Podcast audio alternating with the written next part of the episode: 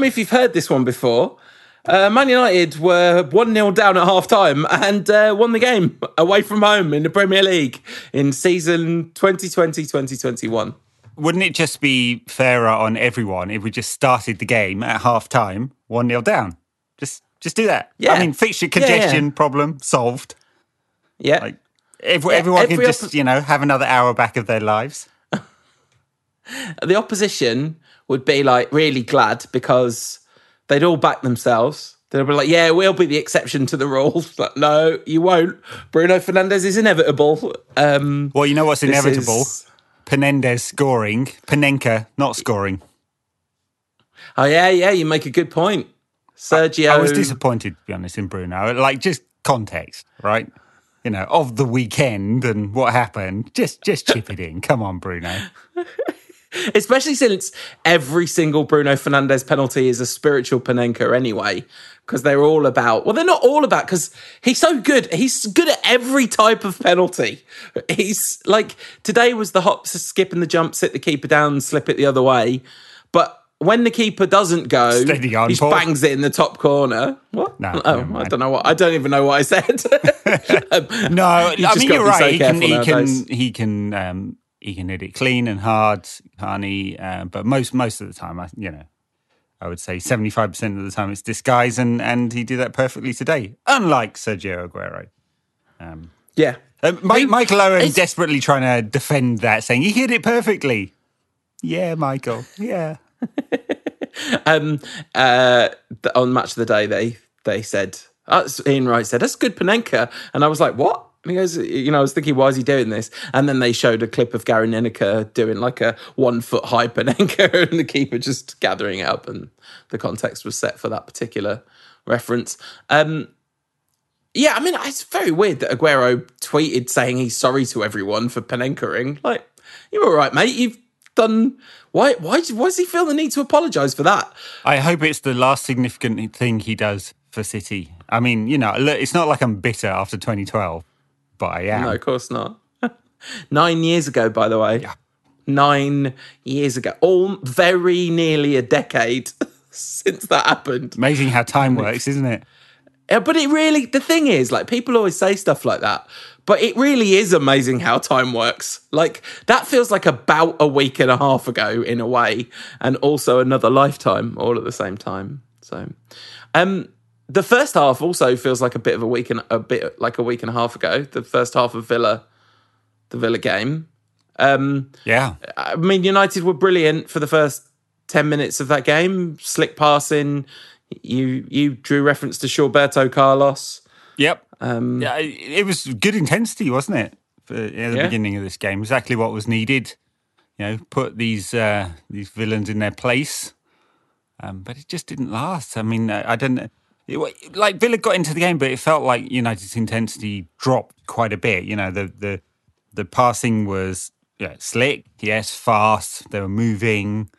Uh, Shaw was bombing up that left-hand side, got shot in, didn't he? And that was the kind of last um, significant sort of moment for United in that first half. And then it, it all kind of drifted away, which was kind of worrying. Although, I don't know, it shouldn't be, should it, given that no. United now have thirty-one points from losing positions this season, which is, which is more than any of the bottom three have got from any position this season. Stunning, really. I mean, it's, it is absolutely extraordinary, and so much of it away from home as well. Wolves, if we avoid defeat to Wolves on the last day of the season... um. That's an unbeaten season away from home. Yeah. Uh, are we going to be the, like, invincibles? Half, half, in, half dem, demi-invincibles or something. Yeah. Uh, look, um, I mean, it's, it's stunning. Also, actually, if you if you put in context of the whole season, United lost three of the first six after they'd had no pre-season. thirty-four yeah. days and one pre-season fixture. Um, yeah. So, yeah, everyone was undercooked. So it took, what, the standard five or six games to get, get moving? Yeah. Lost three of those first six and they've lost one since then. Um, in the league, and that's I mean, to Sheffield United, mental. which is which is mental as well. Uh, yeah, exactly. Like the, it was to Sheffield United, and we was literally robbed. You know, they had a goal that should have been chalked off allowed, and we had a goal that shouldn't have been chalked off. Right, chalked off. So basically, United haven't really properly lost a game since Spurs. No, there was one after that, wasn't there? It was a couple of games later. We lost one nil to Arsenal, and that was the last time we it. kind of actually lost a so game. We've only lost to really dreadful sides this season. Yeah, that's true. Palace, yeah. Spurs, yeah. Arsenal, Sheffield United.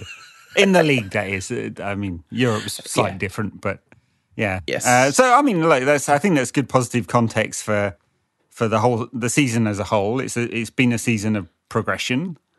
Whatever yeah. happens in these last few games, and it's, they're kind of weird, aren't they? Much in the, the same way those first few games this season were weird.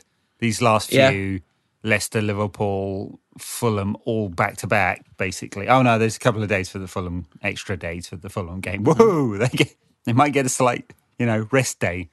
Uh, but it's it wouldn't be surprising if United like were turned over against Leicester with a much-changed side, or Liverpool on Thursday not needing yeah, it maybe. so much. Who knows, you know? Yeah, I mean, Leicester are in... Um, I mean, Leicester desperately need it.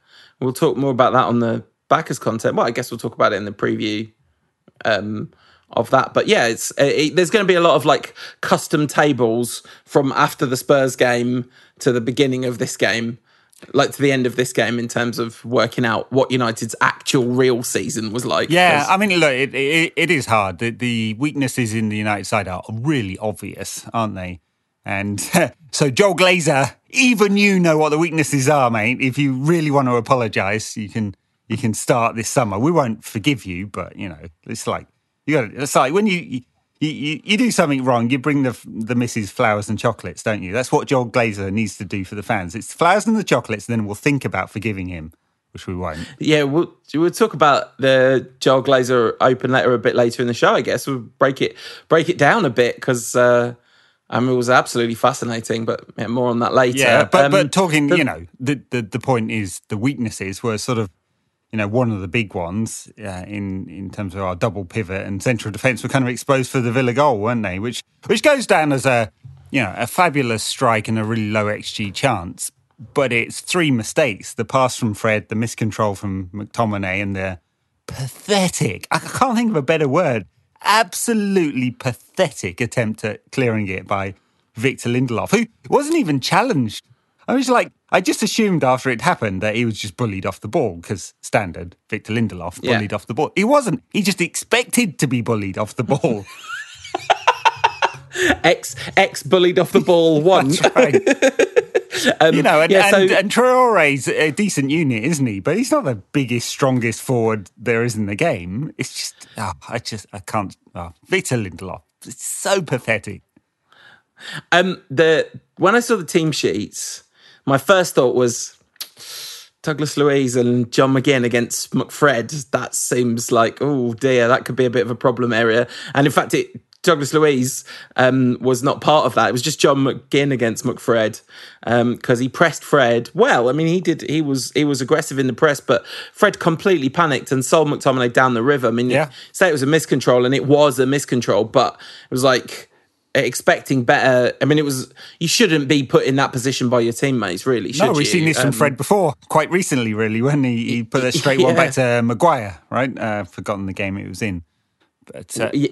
There was the one also, of course, that he tried to pass back to Henderson, right, but didn't yes. have enough power on it that was uh, then scored. But the Lindelof, I mean, that was bad, but that can happen, right? Your midfielders can be pressed off the ball. You don't yeah. want them to be, but it can happen. I mean, Fred is just not very good. But Lindelof, like you said, like um, you see that once and you think, okay, well, that's just classic Victor Lindelof. And then you watch the replay and you realise, no, he's had... time and space to make a clearance and just got his feet all wrong and tapped tapped it out, thinking that's going to do enough. Just doesn't get enough on the ball.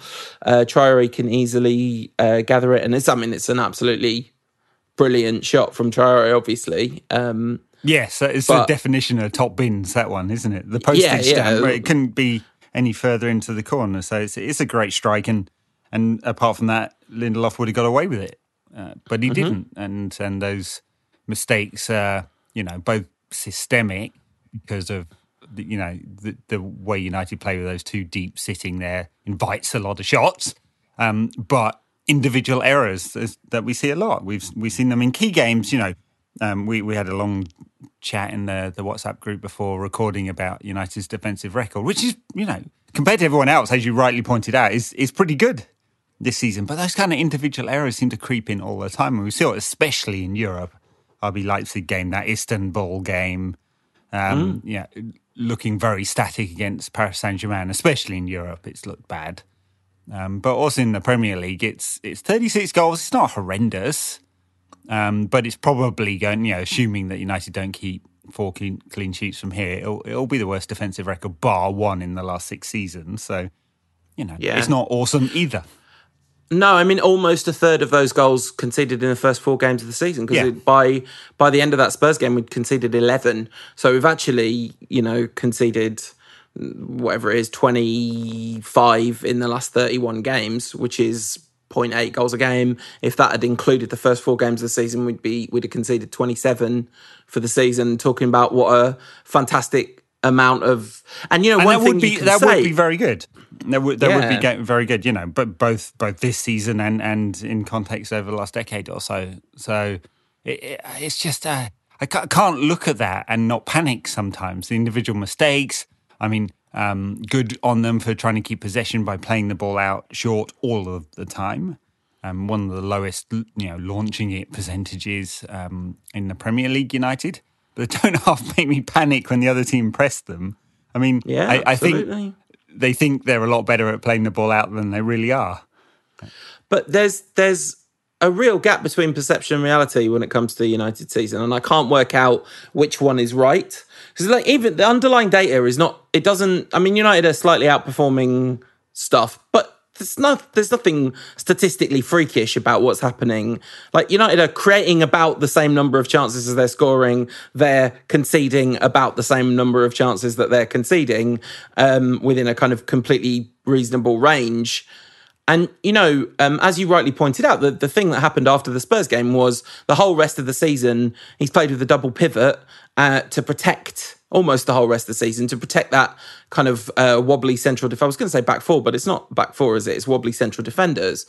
But the thing is, th- there's been no cost to that in terms of the output for the season, because we're outscoring everyone except City. So, like, the only teams that have con- that conceded fewer than us are City and Chelsea, and only City have outscored us, which is absolutely remarkable. And it just shows you, I mean, I, I think this team is starting to look reasonably well coached in a way, um, but it's just the absolute gigantic amount of quality in forward position. I mean, today...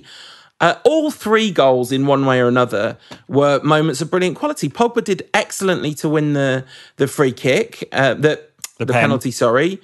Fernand- Fernandez's penalty is of an extremely high technical standard. I know it's a penalty, but still. Um, the Mason Greenwood goal is absolutely exceptional in the sense that you just never see that. You never see a, a, a player, a striker, screen a defender and then hit the ball that quickly out of his feet with that much power and precision into the, I mean, that's that's different gravy, isn't it? I mean, Mason Greenwood is different gravy. He, he is, and he's he's had a very good second half of the season, or last yeah. third of the season, you know, however, however you want to put it. But, um, yeah, it's become his sort of trademark, hasn't it? Getting it out of his feet really quickly and, and hitting it early, and it seems to deceive goalkeepers all the time. I mean, you could say he's he's beaten Martinez at the near post there, but he's he's just hit it so early and so cleanly, um, with so much power that that's what's done the keeper, and I think it would do most keepers. Uh, yeah, yeah. So and and look, um, three excellent goals. As you say, Pogba did really well. I mean, Luiz had three attempts at fouling him, and then he was moaning. But the the other Villa players were moaning as well, but moaning at Luiz, not not at the ref. I mean, yeah, it's, it's just the most obvious pen. Uh, and uh, Pogba tries to stay on his feet as well. Uh, yeah. And then he's like barely up. And he gives him another shove through the backside. I mean, it's uh, really, really bad. Um, and then put away nicely. And then, and, and then, you know, we get... The third goal.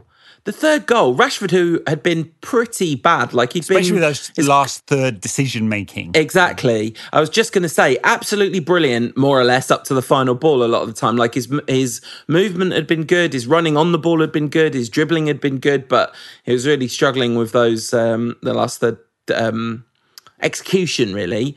And he puts in an, a beautiful, beautiful cross, and Edinson Cavani is just... absolutely class. He's so he's such a good centre forward. It's unreal. But you know, you, I'm sorry, sorry to zoom out a little bit, but how criminal was it that United waited all bloody summer to sign this guy? So you know, he's basically only played for us since October, and he wasn't fit because he'd been out for months. And yeah. It's taken him a few months to get fit, and he's had a few niggles on along the way. And now the form we're seeing now is what we could have had basically all season if they'd signed him in June, like they could have done. Yeah. Yeah. Uh, and no word on his contract, but the tea leaves are looking good, apparently, currently. Tea leaves are um, looking good, yeah. I mean, lo- lo- a lot of chat from journalists. It seems the offer from Boca is for an extra year than United are offering. Um, but presumably United's wage offer is substantially greater. Yeah. And, oh, Edinson Cavani never playing in front of a packed Old Trafford would be a crime against football because, you know, that guy is so beloved by United fans at this point because he's offered something that we've needed for such a long time. You know, it, the natural comparison in terms of the last few years is Ibrahimovic, right? Because this high-profile striker, formerly of Paris Saint-Germain, um, in the sort of... M- Well, I was going to say twilight ember of his career, but somehow Zlatan is still scoring one hundred goals a season and is going to play in the Euros this summer, but he's a strange character. But my personal affection for Edinson Cavani is so much greater than it is for Zlatan. I remember when we did the backers content after Zlatan left of every goal he'd scored, and they were such high quality, those goals, on average. The average quality of them was... I mean, it was outstanding, but he didn't make the team better. Him being there made it more likely we'd win games, but he rarely made the team look like it was playing better. But Cavani makes the team tons better. Yeah, that's true. And it was true of Lukaku as well, wasn't it? I mean, one of the reasons yeah, yeah, yeah, why Oli, Oli shifted him out, despite all the goals he scored. I mean, his, his record in Italy is now better than his record at United. Despite all of that, it's because he was looking for a, a particular sort of dynamic up front, uh, which Lukaku couldn't give and Ibrahimovic uh, didn't either.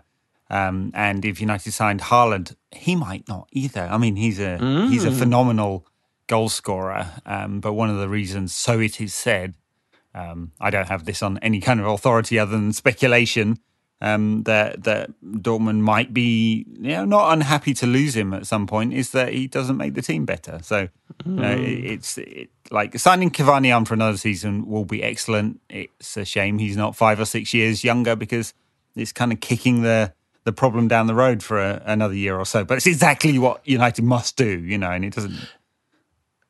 Yeah, and, and almost there is a solution in the in the works because Mason Greenwood, with another year under Cavani's wing, you can see the relationship between the two of them. When, when against Roma, when they were starting on Greenwood and Cavani was straight in there, to to take him out as if he hadn't damaged Roma enough spiritually. Um, he wanted to do it physically as well. Um, oh, by the way, we haven't even... Backers, backers, stay tuned for the news that we haven't had a chance to cover yet on the podcast regarding Roma um, and their spectacularly strange decision-making vis-a-vis managerial appointments. Thank you for giving us another season of content. Um, what what channel shows La Liga? I'm going to have to find out, right? That's anyway. Serie um, A, yeah. oh, yeah, sorry, Serie A, that's what I meant to say. Um, but yeah, the um, the... there's a relationship between the two of them. And, you know, if Greenwood can spend a year growing under Cavani uh, as a kind of understudy centre-forward and, and, you know, regular inside forward, this is a... I mean, that's... You know, potentially then Cavani leaves and Greenwood is ready to be, you know, it's number nine. Yeah, but potentially, yeah. I mean, there's a lot of question marks there, aren't there? But, um, yeah. you know, so, so much talent in, you know, in the works there. And, and that's one of the, th- the things that's obviously saved United's season or, or uh, uh, sorry, marked United's season is the amount of talent there. You know, Rashford's not yeah. had as good a season as last season, I'd say. A lot of that feels like his body is about to collapse. Even today, yeah. he was hobbling around with a, what looked like a knee problem. Um, you know, Cavani, as we've said, has, has come good in the second half of the season. A lot of that to do with fitness. Mason had a sl- slow start to the season. And actually, Martial, we barely mentioned him because he's injured. He's just had an absolutely dreadful season. season, and normally, if he wasn't, you know, Joel Glazer's favourite son, and, and we didn't know what Martial could do, you'd be looking at shipping a player like that out. Just, um, mm. But, you know, we know there's potential there, don't we? And um, he's getting into yeah, his mid-twenties now, so talking about potential feels a bit redundant, doesn't it? Exactly. But the thing is, it's not... We know, because last season he scored twenty-plus goals. Did he get twenty league goals? No, no way. But no. he scored twenty-plus goals across the season and fifteen league goals or something. Like, it was a, a really good season, one in two. Um, and, yeah, so, I don't know. We'll see, we'll see what happens there. But uh, given the selection dilemmas, assuming Pogba stays, assuming Pogba is, continues to be used in this position where... You know, he is clearly at his best in the position that he's currently playing. And I was thinking about this today. One of the things that was um, so vital to his time at Juventus and how phenomenally successful he was, people talk a lot about the midfield quartet he played alongside as part of. But the the key kind of on-pitch relationship of his time at Juventus was his relationship with Patrice Evra, who was kind of... fullback in inverted commas, but, you know, basically a left winger. And and him and Pogba just dominated that flank. And you've got that here in spades. You've got Pogba and Luke Shaw kind of redoing that double act effectively to to tremendous, tremendous, tremendous um, effect. Yes. And it, and it's awesome that um, Solskjaer has found, found a way to get Pogba and Fernandes in the same side because they make stuff happen. You know, Fernandes... Mm.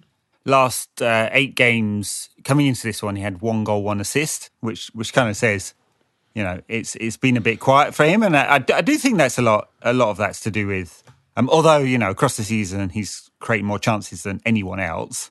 Yeah. Uh, is that in the league or is that in everything? Uh, oh, in league. Yeah, league. Yeah, because yeah. he did well against Roma, didn't yeah. he? Um, but, but, you know, it kind of backs up the eye test, really, which... which feels like he's he lost a little bit of his mojo. Uh, and I think but it feels just, like it's back. Yeah. It feels like it's back. The last, I'd say the last three games, maybe since the first leg against Roma, maybe that's Fernandes right. Fernandes has felt like Fernandes to me. Yeah. I, I mean, he plays far too much. I mean, he plays every single minute, basically. Mm. And Solskjaer clearly doesn't trust uh, Van der Beek or, or, or anyone else to play in that position. You know, understandable, given Fernandes' his numbers, but... Um, that you know, he he he played him a lot last season. Felt like he was burning out towards the end of the season, and you know there was the uh, the sort of um, hints of that this season. Hopefully he's he's coming through it. It's going to be a tough last few games, but he's just got to he's going to have to man up and take on these last five games and have his two days break before he gets to the Euros, I guess. Well, you, you say man up. I mean. He just has to remain exactly as he has continued to be at all points, saying, like, literally screaming at the manager for being substituted with ten minutes left in games when we were winning by multiple goals because he's so annoyed about being taken off the pitch. Like, this guy, this guy is is obsessed with playing. He he's his default emotion is anger at something, isn't it? And it works well for him. Yeah. I wonder, um, you know, because he he sort of been saying, like, you know, when I was a kid, I'd play for seven or eight hours and I wouldn't get tired. So how can I be tired now? And it's like, well, I mean, biomechanics, like, you know, children have a different relationship with energy to adults and, you know, lots of different reasons uh, why that. Also, when he was a child, he was not competing at elite levels yeah, where, you know, although one or two percent difference in, in, you know, physical output is uh, is quite big. Yeah, although I do imagine that when he was a child, he was competing with an insane fervour and will to win, because uh, I don't think that's a new thing for him. Um, the, the the attacking unit functioned excellently in the in the second half of that game once again, and it is, you know, at some point it'll go wrong. I mean, you you we can't imagine that next season we're going to go through the whole season losing one nil every first half and winning every game. Like, that's probably not going to happen. And we've talked a lot about the things that are needed to make this team um, genuine title challengers. I mean, it is funny that we're kind of constantly delaying City winning the league. Just, you know, one, one like by having a fight a week ago and today by, you know, hey, going one look, down. It's still winning. On. We beat Leicester and Liverpool and City lose to Newcastle on Friday night. Whoa! They'll be I getting nervous a... at Main Main Road. No, Main Road. Main Road. Only fifteen years out of date, that one. Those are some gigantic ifs, aren't they? They are. Yeah, they are. But um, you, no, you're right. Like, you know, a lot of a nice attacking play. Um, you know, particularly in the sort of first fifteen minutes and the the last the second half of the game. eighteen shots today, um, which is a good number, and United were good value for the win in the end. It didn't look yeah, like it for absolutely. a certain period of that game, did it? I mean, what? especially with Villa pressing well and, and United struggling with that a little bit, which is another weakness, which is, you know, fairly obvious.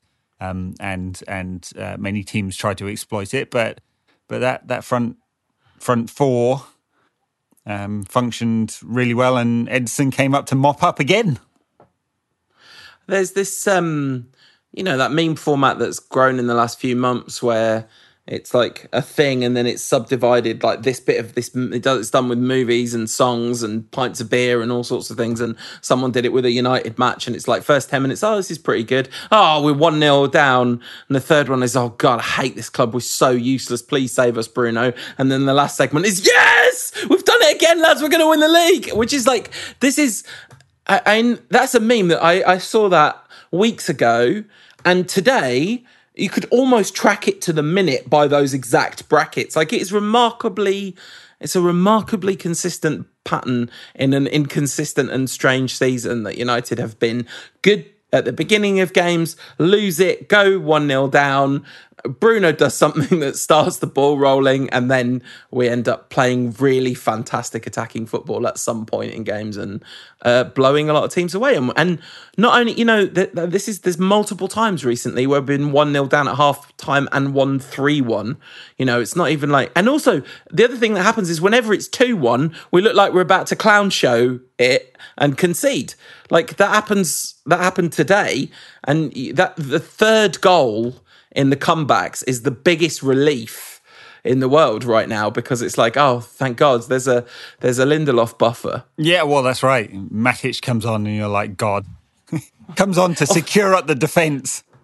But it, that's worked twice recently. I can't remember if it was, I was going to say if it was the last league game, but uh, that was weeks ago. Um, so it must have been against Roma. Um, and when you say where, weeks ago, four days ago or something, I mean, it's like, just insane this season, the amount of football. When did we last we last played a league game? Two weeks ago, two weeks right? ago. yeah yeah um, and then since then we've played the two games against Roma. Yes. The Liverpool game didn't happen, and there was this. It did not. I mean, we haven't... I, I wonder if Thursday's Liverpool game will happen. There's certainly some people who are hell-bent on making sure it doesn't, but we'll see. I mean, that's fascinating. Should we um, should we just take a quick pause and then and then talk about yep. uh, Roma, or should we crack Let's on? do it. Quick, right. quick pause, we'll be with you for Roma.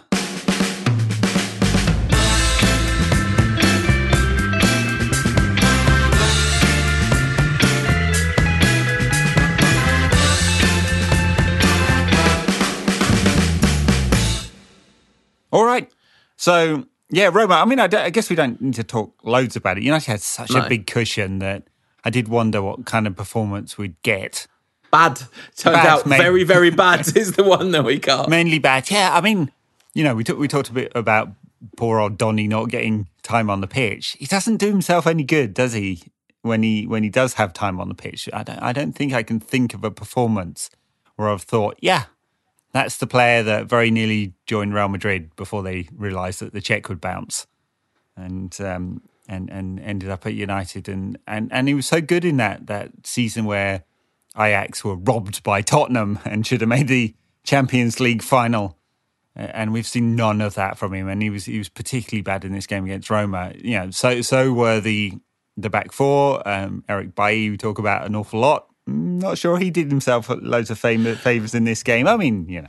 Well, they were they were all right in the first half, and then Solskjaer took off the two fullbacks, and then it completely fell apart. Right. Like, Dave made one big save in the first half, but by the end of the two legs, United's X G was five point two, and this is without the pens, five point two, and Roma's was four point two. Roma got so many X Gs in that game that they almost caught up. I mean, United got a few too, but like, David De Gea made so many saves from close range in that game. It was absolutely ridiculous, because like by the time it's three one, you're wobbling. There's an it's an actual wobble, but it nearly turned into like, you know, uh, oh my god, the brickwork's collapsing around my ears kind of wobble in that second half. Yeah, Roma had twelve shots from inside the penalty spot from twelve yards out. That's unbelievable. I mean, you know, nearly five X G from Roma. United just, they were just all over the place defensively, especially, as you say, especially that second half. You're, you're absolutely right. Those the fullback changes were the, the key ones. And and um, Alex Tellers, we've learned a little bit about him this season. I mean, we've learned that he likes whipping a ball in and he's just not very good defensively. Brandon Williams, though, that's the the big disappointment, really, isn't it? He's so talented and we expected him to, to do so much more. We spent a lot of time on this pod last season complaining that he wasn't in the side ahead of Luke Shaw. That's incredible. Um, I think it I think feels even, incredible now. I think this season we might have talked about that at the beginning of this yeah. season. It's incredible. He, he was supposed to get a loan to Southampton. In the end, that didn't materialise because they wanted the extra fullback cover for Wan-Bissaka. But Wan-Bissaka's played over fifty games this season, and, and Luke Shaw's not got, no, sorry, Brandon Williams has not got a sniff. Mm. I don't know what's happening behind the scenes. You know, they, it feels like there must be something. He's too talented a player to to not get any game time at all, basically. But this is, Solskjaer just doesn't like having a plan B. I mean, he doesn't like plan, he likes his plan A, and, and he does, he'll, he'll yeah. adapt plan A when he absolutely has to change it. But, you know, and, and what's remarkable is is, actually how well the fitness of these players has held up. I mean, we've talked about our kind of frustration in particular with Rashford and uh, Fernandes, the way the two of them have been handled, but their output has just been almost sustained with a brief kind of dip from Bruno. But Rashford, Rashford's output has barely dipped at all. I mean, maybe isn't, but, yeah. you know, so... Not yeah. quite the same numbers as last season, but still still decent. Still really yeah, good. Yeah, I mean, look, you're right. Solskjaer talks about it all the time. He he talks about the fitness and his plan to get them fitter, and he, he um his pod on... Uh, well, God, we didn't talk about that. His pod. His pod. Uh, pod. His press conference uh, ahead of this game was pretty dreadful in terms of his sort oh, of I didn't whitewashing see. of... You didn't see it, right? So... You know, there's there's two parts of the press conference. One's the sort of public press conference, um, and then one's the written press press conference, which is behind closed doors. So the the Times had a whole bunch of quotes from the written press press conference, which was basically backed up what he said in the public one, um, where he talked about, you know, a little bit about fitness, as I was mentioning, um, and the periodization that they're trying to do, especially with the players that don't play so often. Uh, it's hard to periodize when you're playing every forty-eight hours. Um, I mean, or impossible, in fact. Uh, but then the the whole, yeah, obviously there were an awful lot of questions about the protests, and and basically he just trotted out the company line, which is, um, you know, everyone has a right to protest, but when it spills over into to violence and uh, it becomes a police matter, then it's too far, which is like trying to make this equivalence to, to say that that protest was all about violence, which it absolutely wasn't. Nope. Um, so, um, you know, I have to say I was pretty disappointed by that, but not surprised. I mean, you know, he's obviously extremely grateful that he's got a job and got his dream job, um, you know, in the most unex- you know, unexpected of circumstances. So he's going to defend his employers, as did Fergie, as do, I guess, most managers in that, those kind of situations. But uh, yeah, it wasn't it wasn't wholly impressive, I have to say. Well, Solskjaer is rarely wholly impressive, is he? And and you know, and this is this is within the context of, I think his achievements have been extremely impressive, but he isn't, he rarely comes across as, I don't know, it's rare that he comes across as truly impressive. He he often comes across as slightly thin-skinned, um, slightly winging it, you know, all of these kinds of things, all of which are, you know, th- he clearly is impressing the players because these players are playing their hearts out for this guy. There's, you know, yeah. th- this is, this is... very evident. So that's the that's the actually important thing, not that he impresses some chumps on a podcast, you know. Um, but yeah, well, I guess so. Although, you know, we, we uh, we're churning out a uh, pod's worth of uh, chumps talking about football on a podcast every week. So, you know, got to talk about something anyway. You know, that was a brief segue into. You know, I I didn't feel great about that, I have to say. Well, let's... Uh, but but I, you know, I, I I'm feeling good about this team and its progression. Yeah. And I'm I'm the the cynical uh, little chap on my shoulder chatting in my ear, uh, saying uh, what we really need to progress the next time around is saying that's not going to happen. But we'll see. Maybe they'll surprise me. Maybe Joel will after he's, you know, heartfelt letter he sent out this week. I mean, listen, if we're not humble enough to say that this team can surprise us, we're not paying attention yeah. to what we do. At the end of last yeah. season and the beginning of this season, I said last season would be a, an excellent transition season if it was backed up, but I didn't think it'd be backed up. I don't think either of us had United close to finishing second in our in our season preview. So they continue to be better than we expect them to be, and that could happen yeah, again. And, and so some of that that could happen again. I don't know whether it means we'll be surprised about how far they go forward. I, that would surprise me, but they've surprised me with the consistency of the results for sure.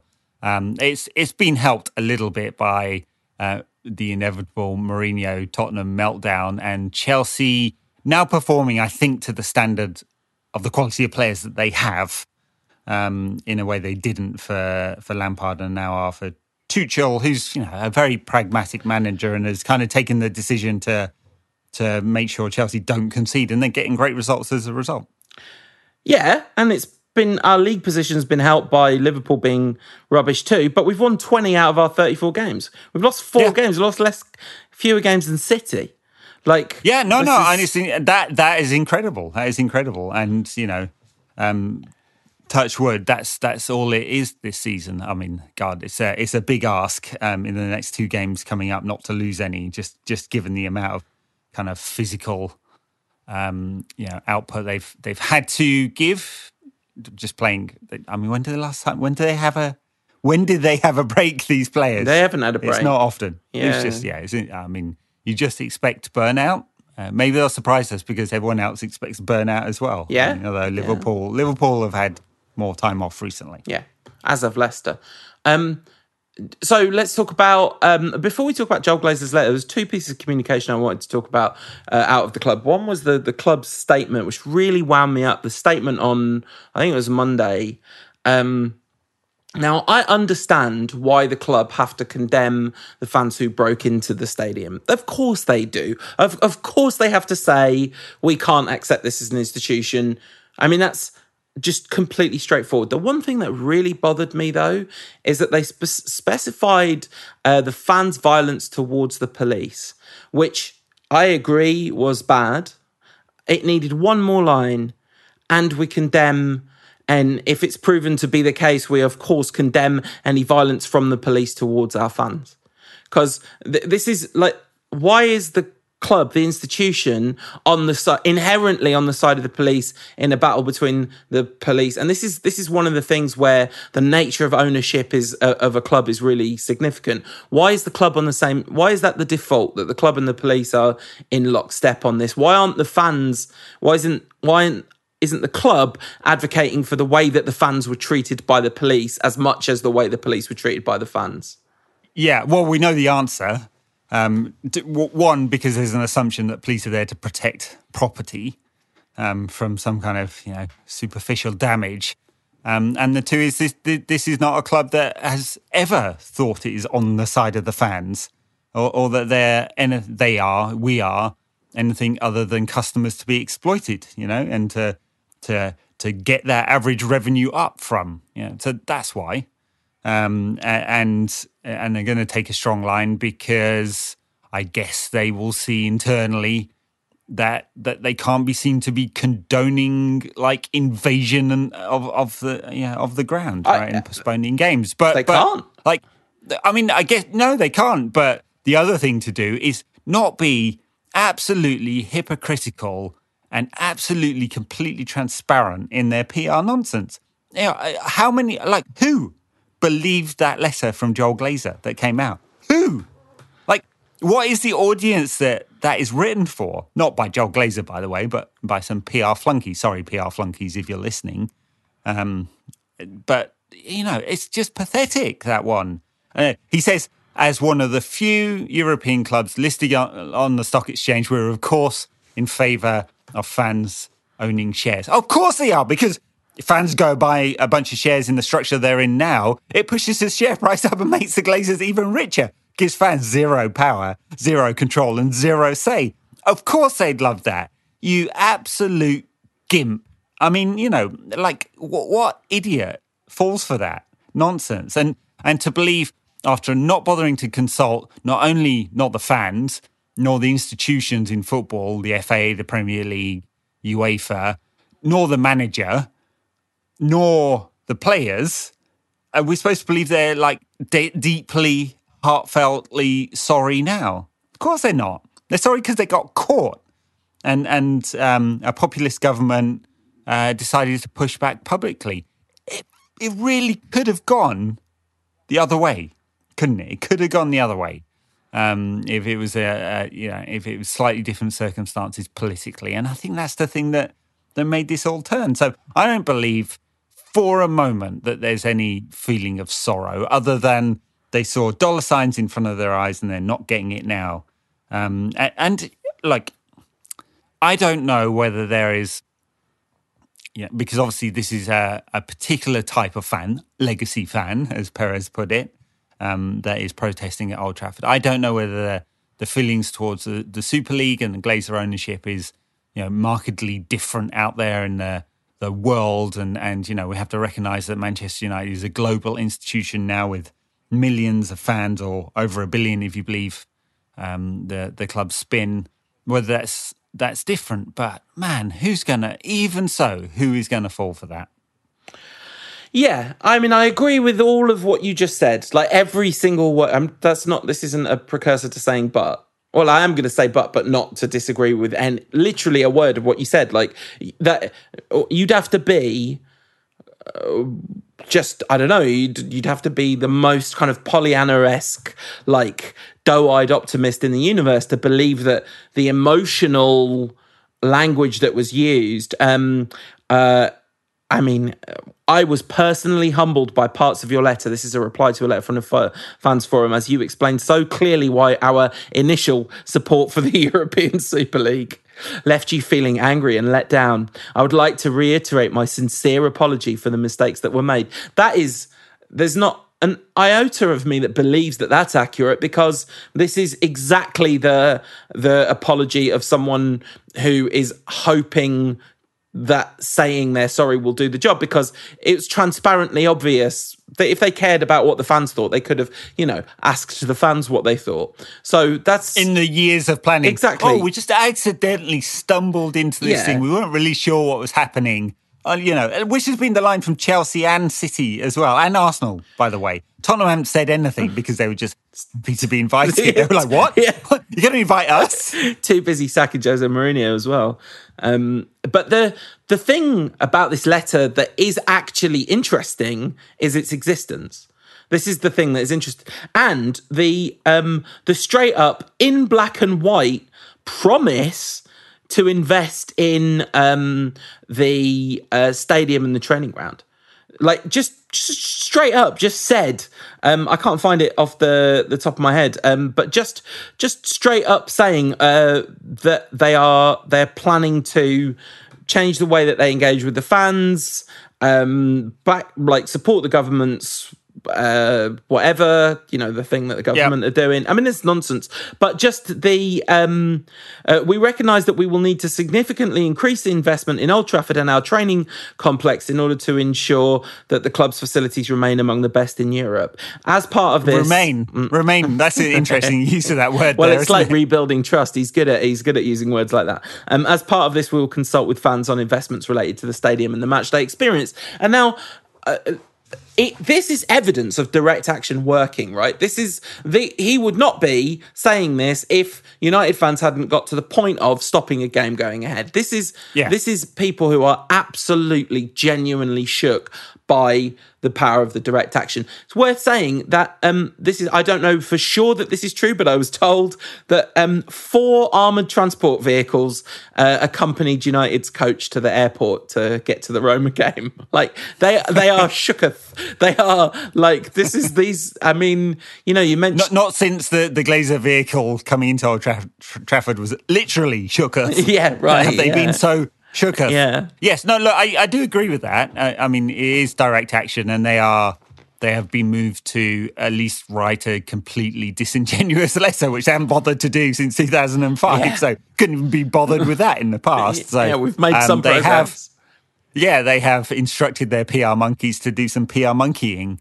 Um, well, they've and, made a firm and, font. They've made a in black and white promise to the fans forum that there'll be investment in the training ground and the yes, stadium. Yes, but but no no details. No, I mean of that. course, and, and they've and of course the spin um, because this line has come out um, in many press reports is they have been investing in the stadium, and you know. Um, there has literally been investment. They've added some new seats in parts, and especially when they had to change the the logo in the Stretford end from Nike to Adidas, um, they they've had to keep the um, the especially the the kind of boxes and commercial areas up to date because that's that's competition. It's not just competition for for you know, getting fans into seats, but it's competition with all the other clubs around the country that have that kind of corporate sponsorship Partic- and entertainment, particularly yeah. City, like just. You know. Yeah, and particularly City, yeah.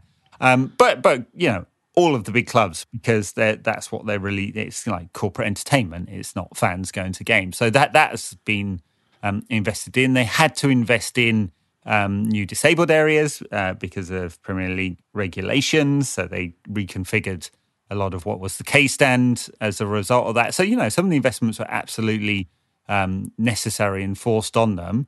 Um, but Old Trafford, you know, many parts of Old Trafford is a, an old ground. Mm, you know, it's it's tight.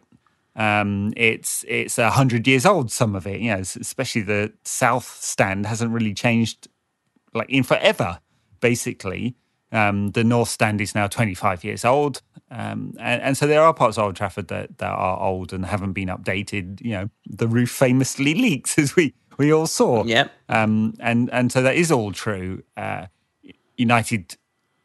haven't and and I suspect won't go down the route of doing a major refurb or a rebuild. Arsenal, Tottenham rebuilds, major refurb at, at um, Liverpool. Obviously, City got their free ground, um, uh, which was good for them, and so did West Ham. And and um, on the continent, Real Madrid are spending three to four hundred million euros on completely refurb- refurbishing the Bernabeu, which you know, as we were talking on the Backers Pod last. Last time out, is going to look completely spectacular. They can't afford it, but, you know, by the by. So, you know, they have fallen behind in terms of, you know, uh, developing Old Trafford. It hasn't developed at all since the Glazers arrived. As we mentioned, the quadrants were pre-signed off. I guess they could have stopped it and didn't, but um, at the time they were actually focused on squeezing more money out of fans, so they probably saw the return on investment case for that one. Whereas now, dumping one hundred, one hundred fifty million in building over the train tracks and and and you know increasing the capacity of the ground and improving facilities, it just doesn't make sense for them, I guess.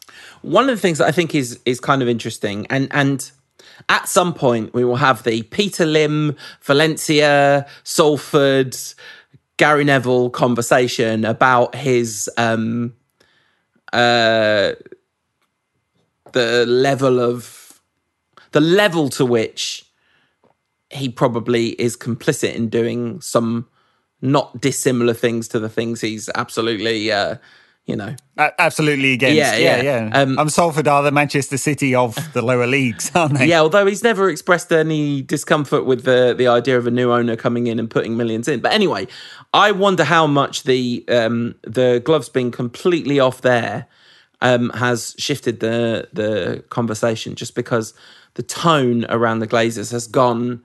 I mean, we talked about Souness last week. Um, I, uh, I've I've just come off Twitter for a bit, and I think I'm going to stay off it for as long as I possibly can.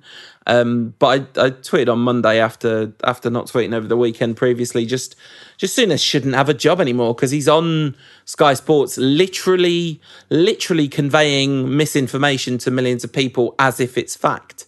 Um, someone picked up uh, that perhaps... There was a problem with me, me saying that, given that I spout extreme left-wing politics on a on a podcast, and I to which I would reply, "You want to meet someone who's actually extremely left-wing, um, and also uh, I, opinion and informa- and misinformation are not the same. I've never uh, willingly lied on this podcast about a, a fact, whereas you know, I mean, he." Uh, Souness literally talked about the Glazers putting up collateral to buy United, which they literally did not. Like, the collateral they put up was Man United. Like, that's yeah, right. that's how leverage buyouts work, kids. Um, but yeah. Yes, I mean, look, look he spatted nonsense. Um, Gary Neville's position, yes, doesn't chime super well with his, his partial ownership of Salford. Um, there was an interesting profile over the weekend um, about uh, F C United. I can't remember which publication I was reading it in, maybe in The Athletic, and um, um, contrasting that because, of course, they were in the same division not that long ago. Um, and then the investment has made a, a big difference to Salford's position, obviously. Yeah. So, you know, it, it's not the same thing, but does it square very neatly with his opinions on how the Glazers yes, run their club? Yes, he does, because uh, he's saying that the problem is underinvestment and leeching off the club, which is obviously not what they're doing at Salford. So, no, no, no, right. You know, they're benevolent dictators. Peter, uh, Peter Lim at Valencia, the perfect model. Yes, interesting, yes. Yeah, I mean, he uh, he pulled his support somewhat, didn't he? Um, and, and it's been um, it's been a difficult time for Valencia, and, and uh, they're selling players to Manchester City all the time. Um, anyway, uh, an, another piece of news, related news this week, um, the Hut Group, which is uh, sort of multi-brand uh, food and other stuff, fitness equipment and protein powders and that kind of stuff, pulled there. two hundred million pounds ten-year sponsorship of United's training kit and training ground this week over fan protests. I mean, that's mad. I, I don't know how, I, I mean, so, yeah, it's twenty million pounds a season. It's a significant chunk of change, isn't it? You know, it's um, that would have like nearly ten percent of United's uh, commercial revenues. Commercial revenues, two hundred seventy-nine last time out. They're going to go down, though, because the TeamViewer shirt sponsorship deal is quite a bit lower. I mean, you know, nearly fifteen million pounds this season lower than the, the Chevrolet deal. Um, so, yeah, United's commercial is, commercials are under pressure. It's been flat for five years anyway, completely tapped out there. Um, all the genius of the Glazers sort of regional, um, sorry, genius in quote marks. You can't see that because it's a podcast.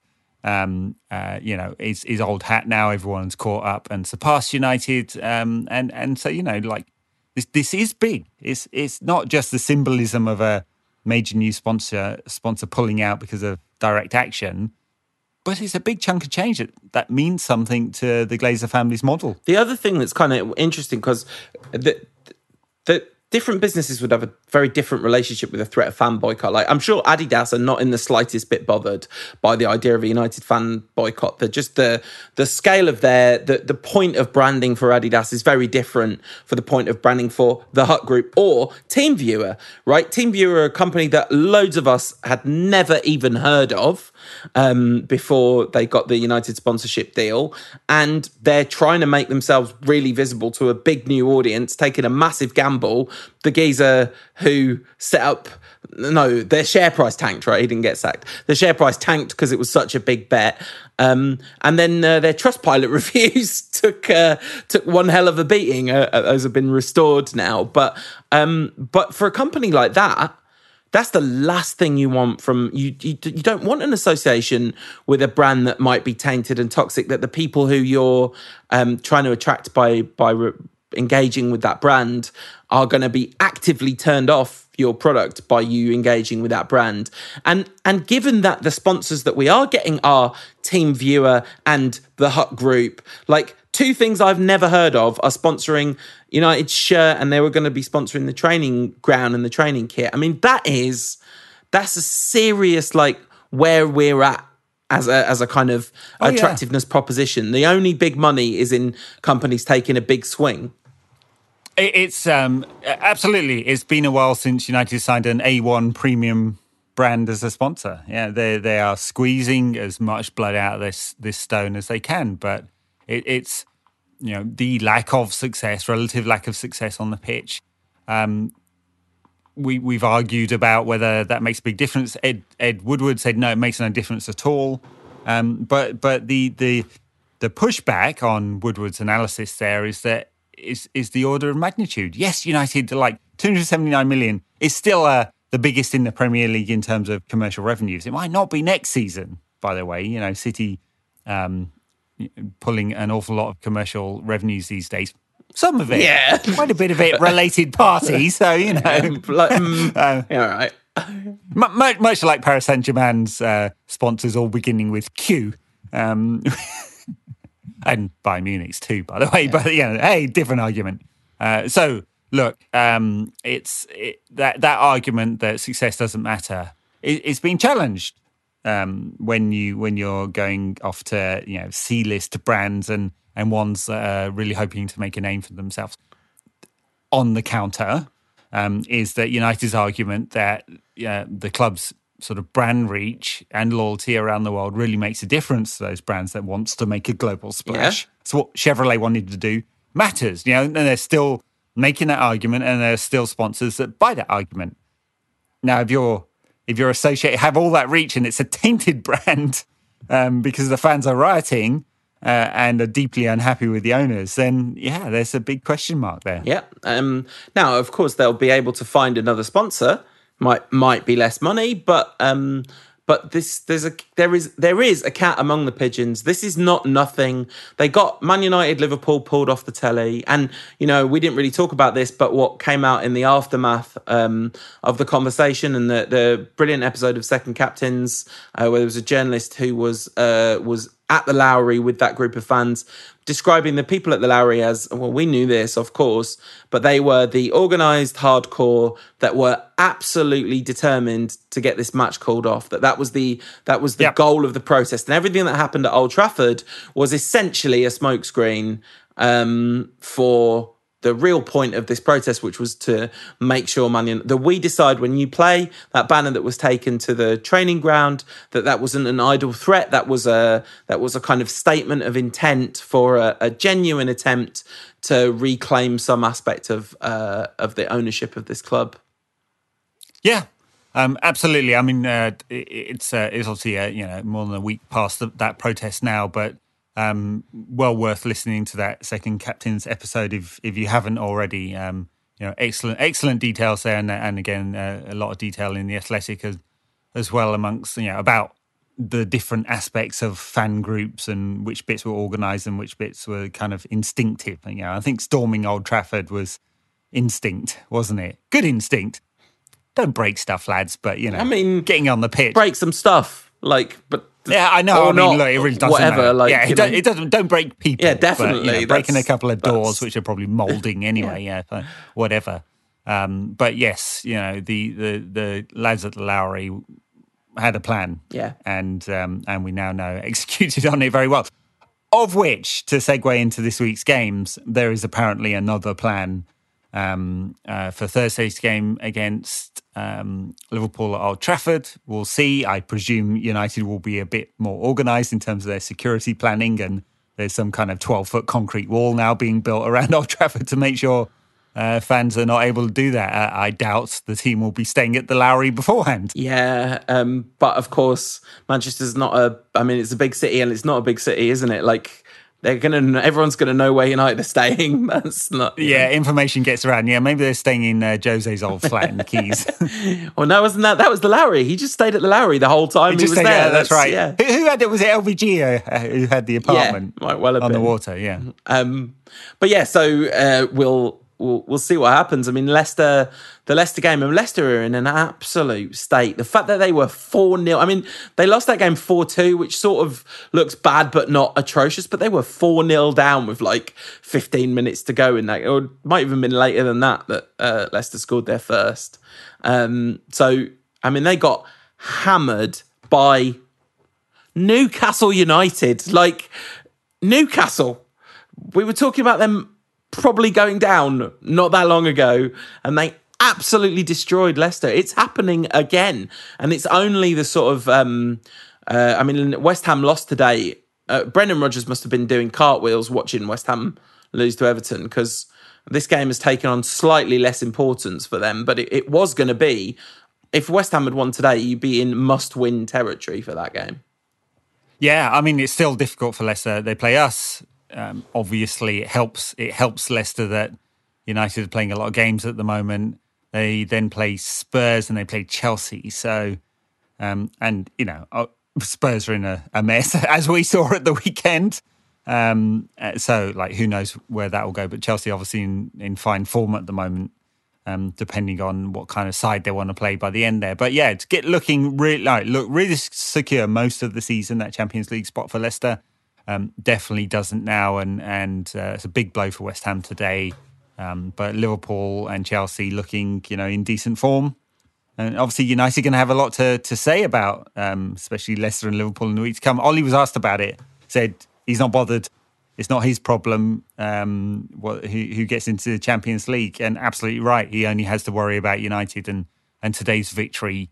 You know, I, like, Champions League was was all but secured anyway. I think I think do we only need a point against Leicester to do it? Something like that. I mean, it's it's all but secured, but uh, second place is looking um, pretty good, I'd say. Yeah, we're gonna have to we're gonna have to kind of blow it, not to not to get second, and and I, I think we might finish second even if we lose both of these games, which we might we might well do. And I don't mean that in a sort of doomy gloomy defeatist kind of way.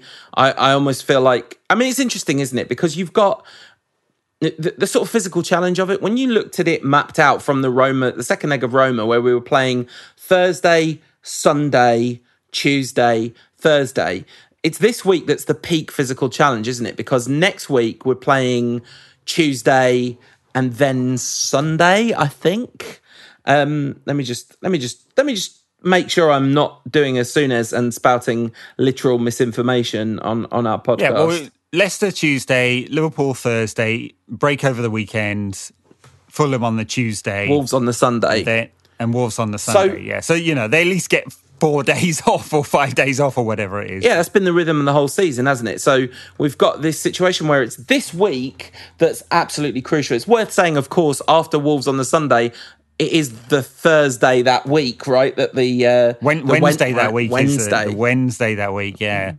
Um, Villarreal, I mean, they're still competing in La Liga for, um, just a slight tangent, but Villarreal are still competing in La Liga for a Europa League spot. Um, yeah, they've got a good chance of getting that. They're in one of those spots now. So they do have some consequential games. They play Real Madrid on the final day of the season. So I don't know whether there'll be big advantage for United.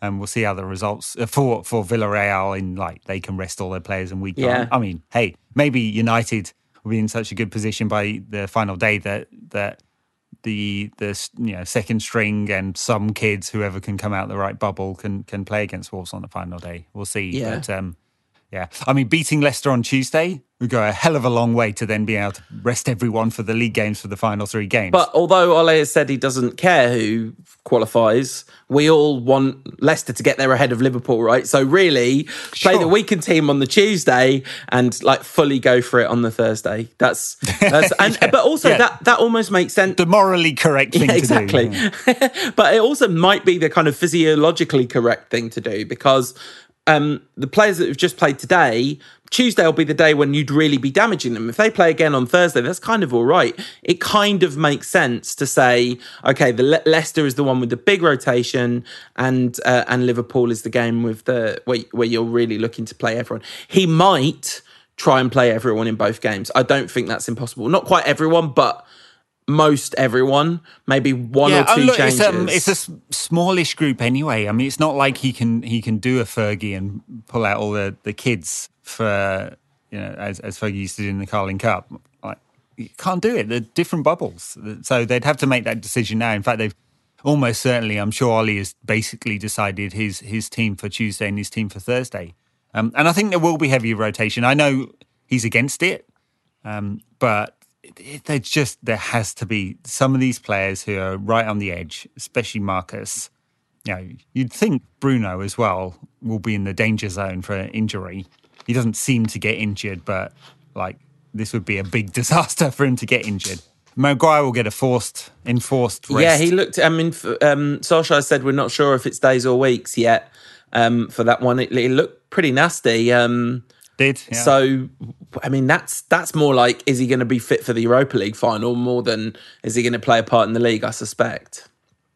Yeah, and he might not. Um, which will, you know, mean a big, big call in the in the games to come. I mean, Eric Bailly will get some games now, which he's been asking for, and he'll he'll have to show us he's uh, good enough to take over from uh, Harry Maguire. Uh, it's just such a shame because it's so obvious that Bailly Bailly and Maguire is the best of United central defensive partnerships that are possible. But anyway, um, all right. Anyway, uh, I'm going to predict that we. Um, I'm going to predict that we draw one all with Leicester and that the Liverpool game doesn't happen. I was going to ask you that. Yeah, what, what are your thoughts on us getting any minutes? Uh, I, I mean, look, if the Liverpool game doesn't happen, we're in really deep, troubling territory there. So um, Uh, I, th- I think the Premier League took the view that um, United were not at fault uh, for for the game being called off last time out. They might take a different view if it was called off again. Yeah. Um, so yeah, uh, you know, I I I'm very much for protest, and I think direction direct action was important. Um, I yeah, we'll see. I don't know whether it would be a good thing if it happened again. Um, so yeah, I'll um, I, I think Leicester's going to be troubling, but they're fortunately in bad form. So let's let's call it two all. Um, since we like conceding goals with the second string and Liverpool, uh, I'm just gonna it's gonna be terrible, isn't it? The the quality of that game is just going to be awful. So I'm going to say zero zero. Yeah, no. If that day, if that game does happen, I think Liverpool are going to win because they just need it way, way more than us. And fine margins in a game like that will go a long way. They've, you know, yeah, that's I, yeah. But I'm not predicting Liverpool victory, no. you know, because it's it's no, me neither. Wrong. I'm getting out of it by predicting that the game won't happen. I'm predicting a, a victory for anarchy. Um, all right. Uh, thanks, everyone. Patreon backers, stay tuned for more. Uh, we'll probably be back uh, at the weekend, like on Monday as normal, um, because of just the way the games uh, go and work schedules and stuff. Um, we'll cover both of these games next weekend and release the pod on Monday um, uh, ahead of the Fulham game. So uh, we'll see you then. Patreon backers, stay tuned for more. All right. Have a good one.